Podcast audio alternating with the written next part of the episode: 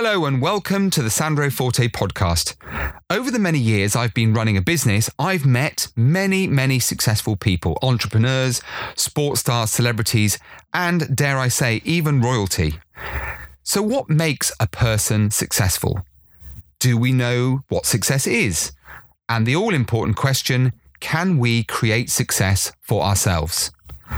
This podcast series invites a diverse group of people to share their insights, their wisdom, and the things they've learned along the way.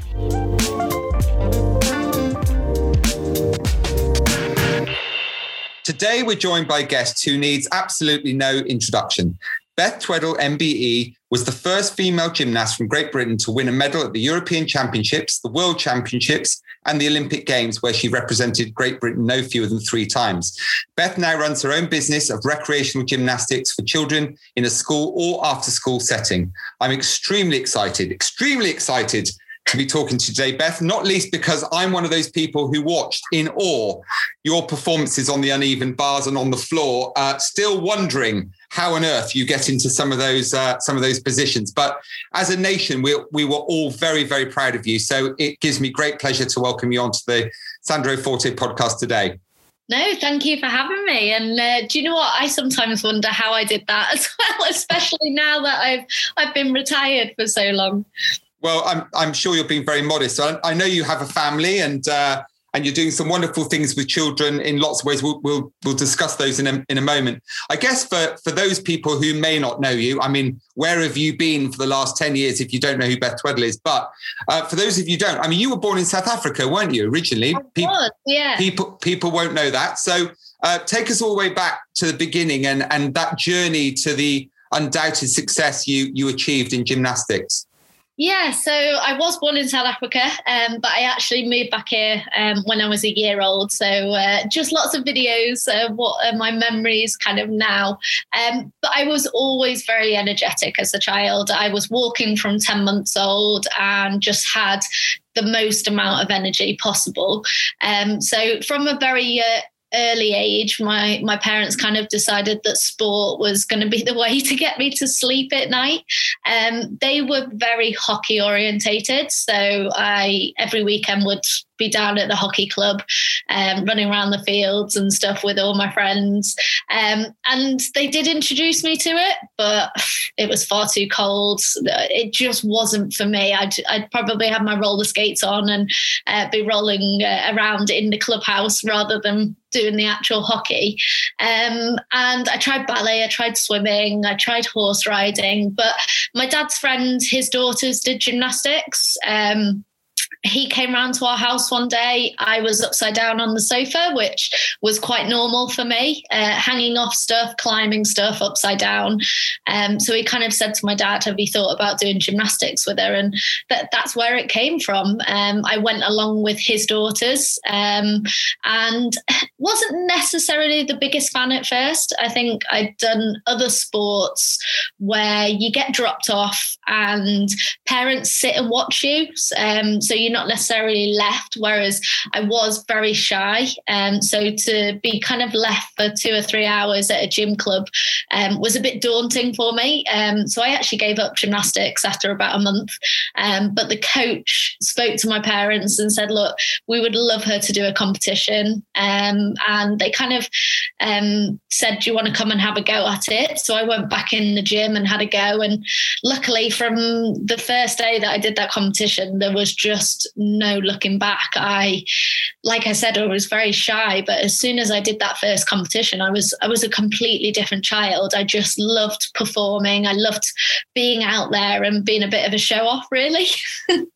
um, so it just kind of progressed from there. A lot of people do ask me where where did I see that transition from doing it as a young girl as a hobby to kind of doing it as a career? And the honest answer is I, I never saw that transition. Um, the reason I continued until 28 was I was that little girl that loved gymnastics. I, I, loved flipping around and loved performing and loved doing competitions. So um, I just kept going. And by the kind of senior age group, I, I realized that I was quite good at it. I, I was never the the most successful at a junior level. Um, I was never the best in Britain at a junior level. Um, it was only when I became a senior that the results kind of really started to show through. Mm.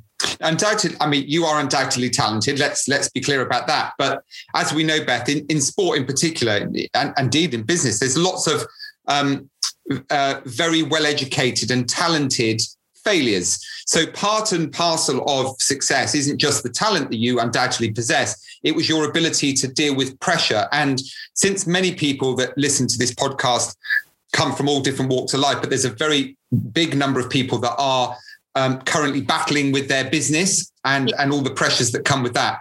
And and a very good friend of mine is the Baroness Tanni Grey Thompson, and she talks a lot about how she was physically sick before competition. I, I'm sure it didn't come down to that with you. But how do you deal with pressure? Because talent is one thing, but you know when you're stood in front of millions of people on television from different countries and around the world, I mean, and, and the expectations of your country on your shoulders, how do you deal with? Is there a process you go through?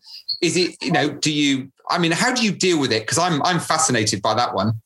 Yeah, it's it's really interesting. It it goes back to the fact that I just loved performing. For for me, the best part of being a gymnast was being able to compete. Don't get me wrong, I got nervous. Um, everyone gets butterflies in their tummy, and I was taught from a young age that actually having those butterflies in your tummy was a good thing because it meant that you really cared about what you were doing. Because obviously, if you weren't bothered what the result was, well, do you really care about it that much? Um, so for me, butterflies were a good thing. It was learning how to cope with those butterflies. And I guess the pressure always came from myself. The my parents, my coach, my club, um, the national system. There was never any expectation or never any sort of talk about where I need to finish in the competition. So the the only thing that my coach um, Amanda ever asked from me was to do what I did in the gym. So I would train to obviously compete a certain routine, and I would only be allowed to compete that routine if it had been successful in training. Um, so there was never that expectation of to go above and beyond, which I sometimes think people expect too much of themselves. They say, I, I work at a certain level, but actually on D Day, I am going to take it up 20%. And it's it's just not realistic because you you haven't prepped yourself to be doing that. You you can only do what you've been training day in day out. And um, almost when you go into that competition your your body goes into autopilot. So um, leading into that olympic final um, my body kind of took over because I had done thousands of routines. There was my my body knew exactly what to do, and um, it was just calming myself before I presented to the judge mm. to sort of say, you know what you're doing you just let your body take over because it's all down to muscle memory i'm sure if you stand there and think how do i walk um, you, you would find it a lot harder to walk than if you just walk because your body has become so used to walking. It's a unconscious thing you just do it mm-hmm. um, and that was the same within my routines i always try to get to myself to a, a place that where i was going into a competition that i knew run routines inside out Mm. It's interesting because I've heard people talk about luck. There's no luck associated with you, of course, but this kind of old saying that luck comes when when preparation meets opportunity. And I think the analogy there uh, for people in business is that you know the, the, the repetition, the repetitive nature of what you did became subconscious, like walking, talking, swimming, riding a bicycle. Um, I mean, what I love about what you've done as well is you haven't just retired from you know a sport that you loved and were fantastic at you've taken all of those inherent skills and, and knowledge and passion into now schools, whereas so many people leave sport and then become a postman or a postmistress or something. I, I, love the fact that you've you've continued with your passion and, and are trying to instill that in others as well. Do you think there's a, a, no, enough opportunity for for children uh, today in society? Oh, are they being exposed enough? Because I remember back in the day, there just seemed to be just more opportunity. There's now with the advent of social media and everything's so much more accessible. are you finding that we're regressing as a society, or do you think that there are opportunities out there for for children to show their talent? there's always opportunities out there, but 100% we can always be doing more for them. And um, the reason you, you talk about me retiring and going into what I do now, the reason I did that is I, I learned from a very young age. I my passion was gymnastics. I was never going to walk away from that for 27 years. Uh, sorry, 21 years. All I knew was gymnastics and I loved it every single day. Um, and when I stepped away from it, there was no way that I could just step away completely from it. Um, but I also did a lot of work experience, a lot of kind of courses throughout my time whilst I was still a gymnast to kind of think, what am I going to do when I retire? Um, and one of the things I realized was I love working with children. Um, and how do I create an opportunity for myself in life where I wake up every single morning and I don't see it as a job? And I'm so lucky now that I do. I wake up every morning and my two passions of working with children and gymnastics are combined. And in a school environment, there's no barriers. As soon as you step into the after school market, you have got barriers, whether it is down to um, facilities? Is there a facility near where that child lives? Can the parents get them there? Does it cost too much? Is there does the parents have time? There's so many different barriers. Um, whereas during curriculum time um, the children are in school. They they have to do their pe lessons. Gymnastics is a great fundamental sport. It ticks kind of all those boxes of body awareness, body management, balance, coordination, determination, resilience. And it, it, builds more than just the skills of gymnastics. It builds those those lifelong skills of resilience, perseverance, teamwork, friendship. You you learn all of that alongside doing sport, and I guess that's why I'm so passionate about working with children and making sure that they do have opportunities, whether that's in a school environment or whether that's outside of school. What? So tell us, for those who don't know what you do now, um, what do you actually do with with the children uh, in inside and outside of, of school? Yeah, so I've got Tweddle Gymnastics, which was primarily set up as an after school environment um, for children to have a go at gymnastics. Um, I'm not there to create the next um, kind of world champion Olympic medalist. I am there as the grassroots level to have a go at gymnastics. And a bit like myself, I tried lots of other sports and I found that I loved gymnastics and I wasn't such a big fan of hockey. Um, but if they haven't got the opportunity to try gymnastics, they'll never know whether they like like it. So it's recreational based, one to two hours a week. We we take from kind of the age of zero. and we just launched a baby product, which was amazing. Um, so it's in an after school environment, but also on top of that, we also now deliver um, in national curriculum. Um, so we're trying to create that pathway of children try it in school. They decide, actually, I quite like this sport. They have a go at it at the after school club and then say to, we can talk to the school or to the parents and say, do you know what, your child has shown um, an interest in it? Would they like to come to a venue outside of school? So you're kind of creating that pathway. And then, um, as I said, we're recreational based. If we see a child that obviously has a flair for it or they express an interest that they want to do more then we will work with them and their parents to to find that pathway of a, a club club level route. Mm. so um, it, it's really exciting. When i first retired i didn't think it would ever be as big as it was. Um, I was lucky in the fact that Steve Parry, who's my business partner, he was an Olympic medalist uh, swimmer, and he had set up a similar thing with swimming and made mistakes along the way. And he kind of approached me prior to retirement and sort of said, "Look, I would love to kind of help you set up something with gymnastics. Are you interested?" So I owe a lot to him for thinking about retirement prior to my actual retirement. I didn't have a huge involvement with it prior to my retirement because my main focus was competing and obviously London 2012. Um, but since then, I've I have kind of turned into the the business world now, which is a whole new world. And um, I feel like I was when I was seven years old. There's just so much to learn. Um, but I'm I'm very lucky that I have great mentors around me to help me on that process. It's kind of bizarre hearing you say the word retirement for such a for such a young lady. Should we use the word transition? Transition, um, yeah. yeah. So on that subject, Beth, um, transitioning from being an elite athlete uh, into something brand new. And again, there's a kind of an analogy for people listening who do find transition from one place in life to another. Lost a job, need to start a new one. Uh, moving from 30 years of employed service in a company to gardening and golf and all the other things that people do when they retire. But actually, from a mental health perspective, a lot of people do find that really challenging. I guess for you, it was probably not quite so stark a transition because you'll continue to do the things you love and, yeah. and you prepared in advance. But in terms of helping people to understand how to deal with transition, any thoughts, observations, um, tips, ideas to share with people who are really struggling with that whole notion of moving from one place to another?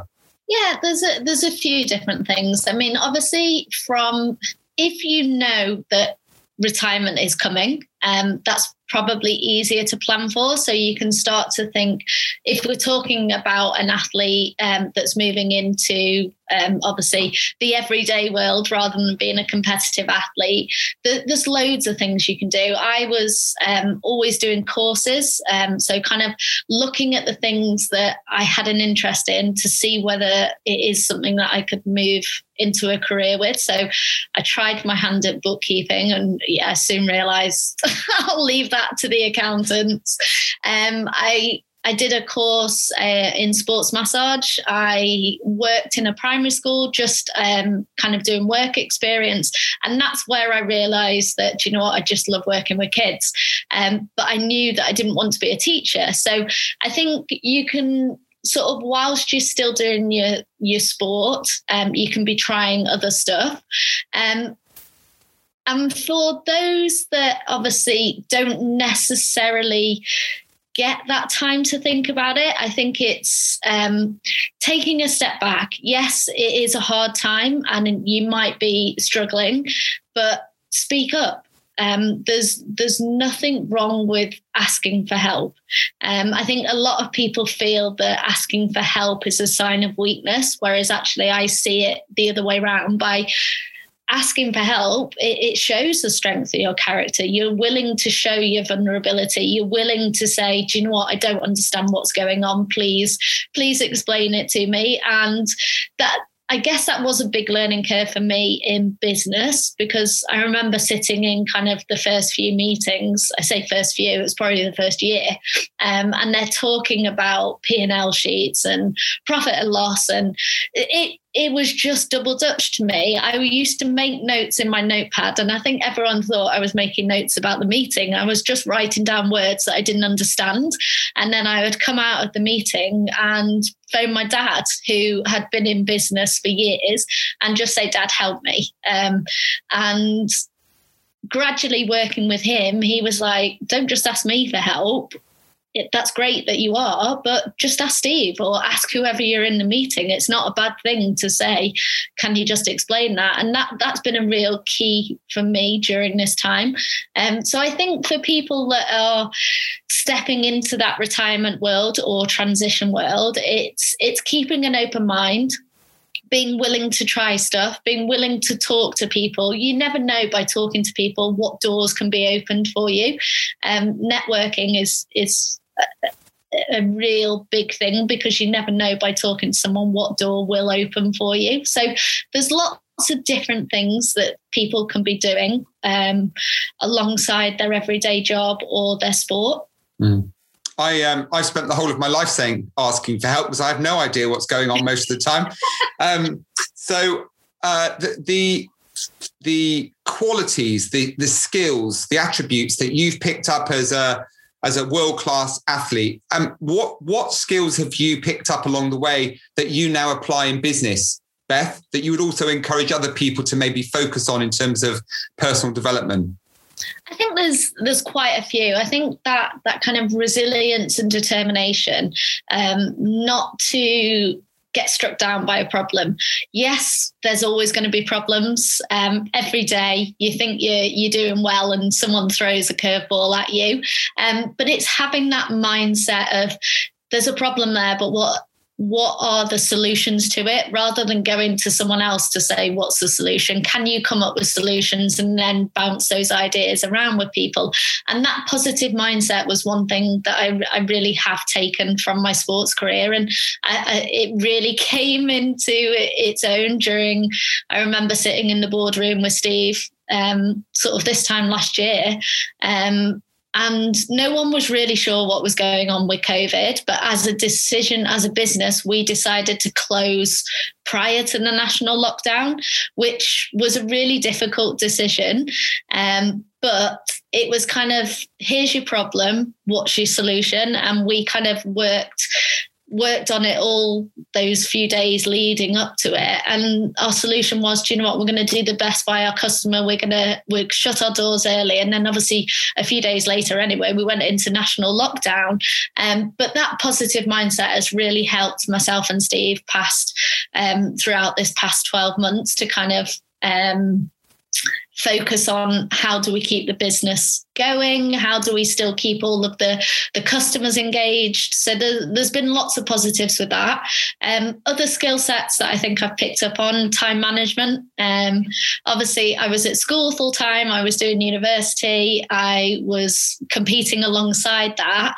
Um, and just having that priority of right what what is my priority today training fitting an essay in or getting a, a deadline done um, and i think that really comes into kind of your work life balance, um, especially during this time where a lot of people are working from home. I think people have found it quite difficult because your laptop's there. It's so tempting to just kind of switch mm. it back on, but having that that time management and work life balance, um, teamwork how, how do you work in the team um, to get the best results? How do you use individual strengths? Um, yes, I was an individual sport, but when it came to the team competition, it was a case of which gymnasts would have the individual strength on each individual apparatus to come out with the best team result. And that that's how I look at it when you're, you're sat in a team meeting. Who is it that in this team meeting is best at marketing or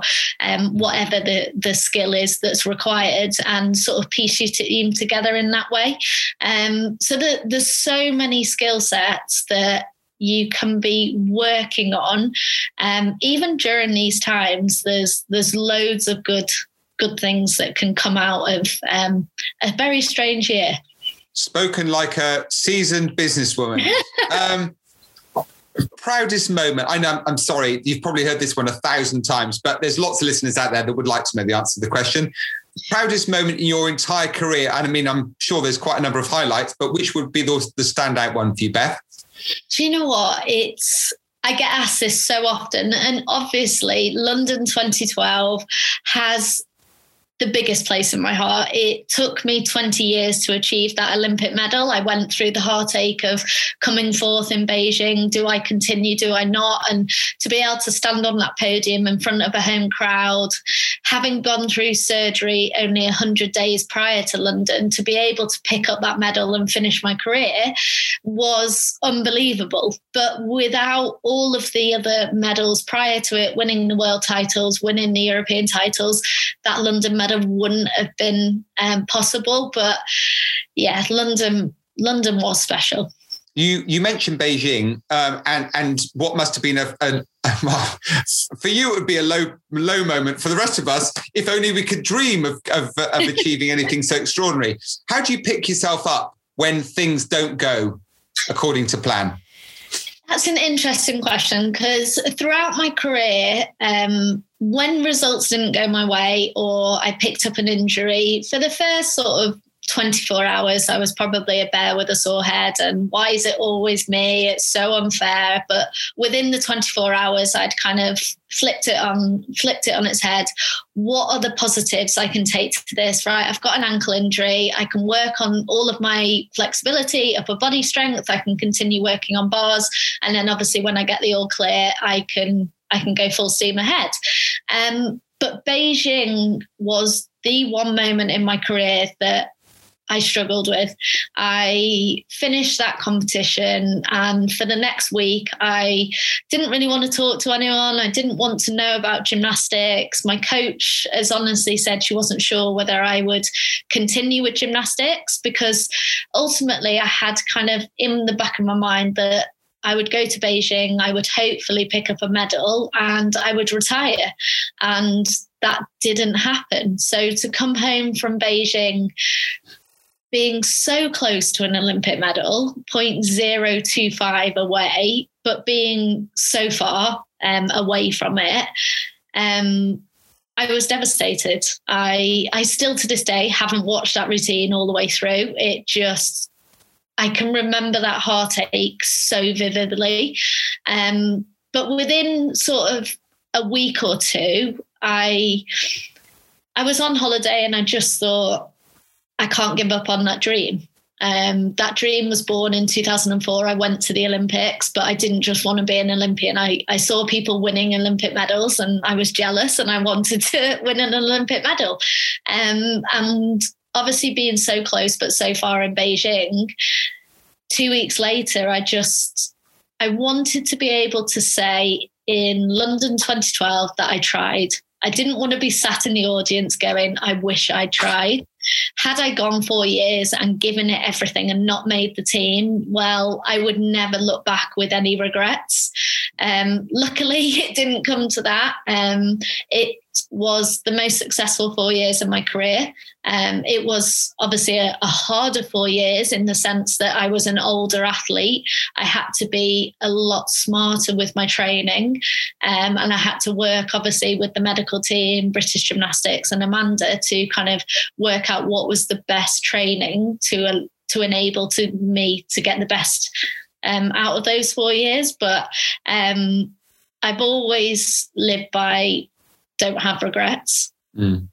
I love that. Yeah, the, the fact that you stay focused on the dream, and, and I guess also the permission that you've given everyone to feel sorry for yourself for a short period of time, because that's yeah. part of the healing process, isn't it? So um, the, the the work you do with Switch to Play, I can't can't let the podcast go without talking about that because you know you're one of those few people who you know have given so much joy to so many people but you continue to do that a, with a different hat on now yeah. so uh, your work with switch to play just tell us briefly about that Beth? Yeah, so I'm a, I'm a trustee um, with the charity. Um, the reason that I've done it and got involved with it was I have been through that transition journey. Um, and I was lucky enough to have that support network around me to help me through that journey.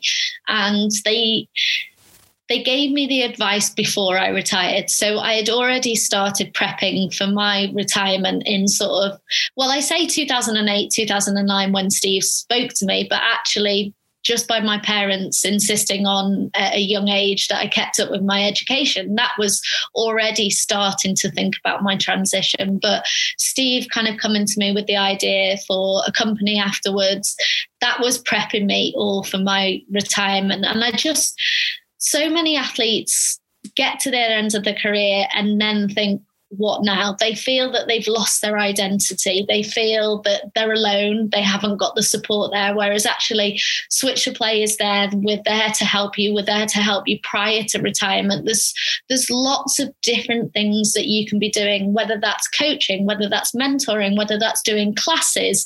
Um, we have lots of different master classes that are looking at different skills, whether it's maxim, maximizing your network, whether it's looking at your finances, whether it's um, looking looking at the brand that you are creating because what you're doing whilst you're competing is creating a brand for yourself. And how can you continue that brand even when you're not necessarily known as an, an athlete? For, for mm. years even afterwards um, people will say to me what's your job title? And I, I used to say former athlete because you kind of didn't really know how to how to associate you with yourself. And I think Switch to Play are really working hard now to kind of get that message out there of we are there to help individuals. We're there to work with teams. We're there to work with organizations to to help during that transition period. It doesn't need to be scary. It doesn't need to be a tough time because there's so many things you can do in preparation for it. Mm.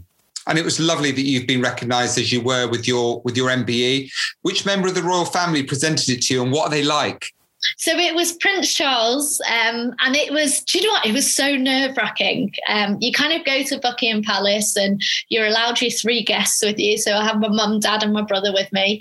Um, and as soon as you go into the palace, your guests go one way and you go on the other. So I was just kind of on my own. And you walk into a room full of all these other people that are getting the honor.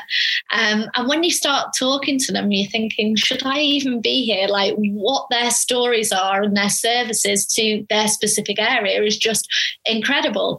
And then when you go down to kind of actually get your your honor they're like right you've got to take so many steps here then do a quarter turn take so many steps then you stop and then you do your cut and i was just like i am not going to remember any of this. Um, but when i went up to prince charles he he asked me i'd just competed at the european championships in birmingham a few weeks earlier. So um, he asked me about that. He said he had um, seen that i'd done really well. Um, so it, it's a really nice day a really nice family event and and definitely one that I'll I'll treasure. treasure. Oh, well, very well deserved. We were all very proud of you. Uh, so the final couple of questions. One's very, very brief. How do we find out more about Beth Tweddle MBE and all the lovely work that she does? So are you a social media fanatic? Uh, have you got a website?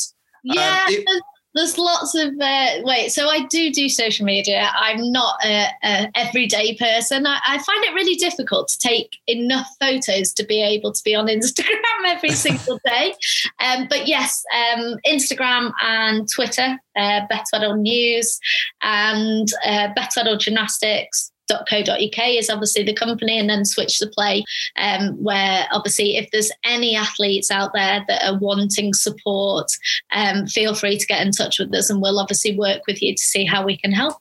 Great stuff. Thank you. And final question: We ask this to all our guests, Beth, uh, and that is, uh, and you've you've covered so much already. But if your uh, daughter Freya Am I right in thinking, Fred? Yes. Right. So, uh, see, we we don't even we don't do research. We kind of stalk our guests, really. um, so, your daughter Freya comes up to you one day and says, "Mummy, you know, I've, I've seen all these amazing things that you've achieved. If you could give me one piece of advice above all others to kind of help me navigate my way through life, what would that one piece of advice be, Beth?" Not wanting it yesterday for me, I was always wanting results yesterday or tomorrow, whereas actually it took me 20 years to achieve my big dream. So um, th- there's time, take your time and use the people around you to help you achieve that.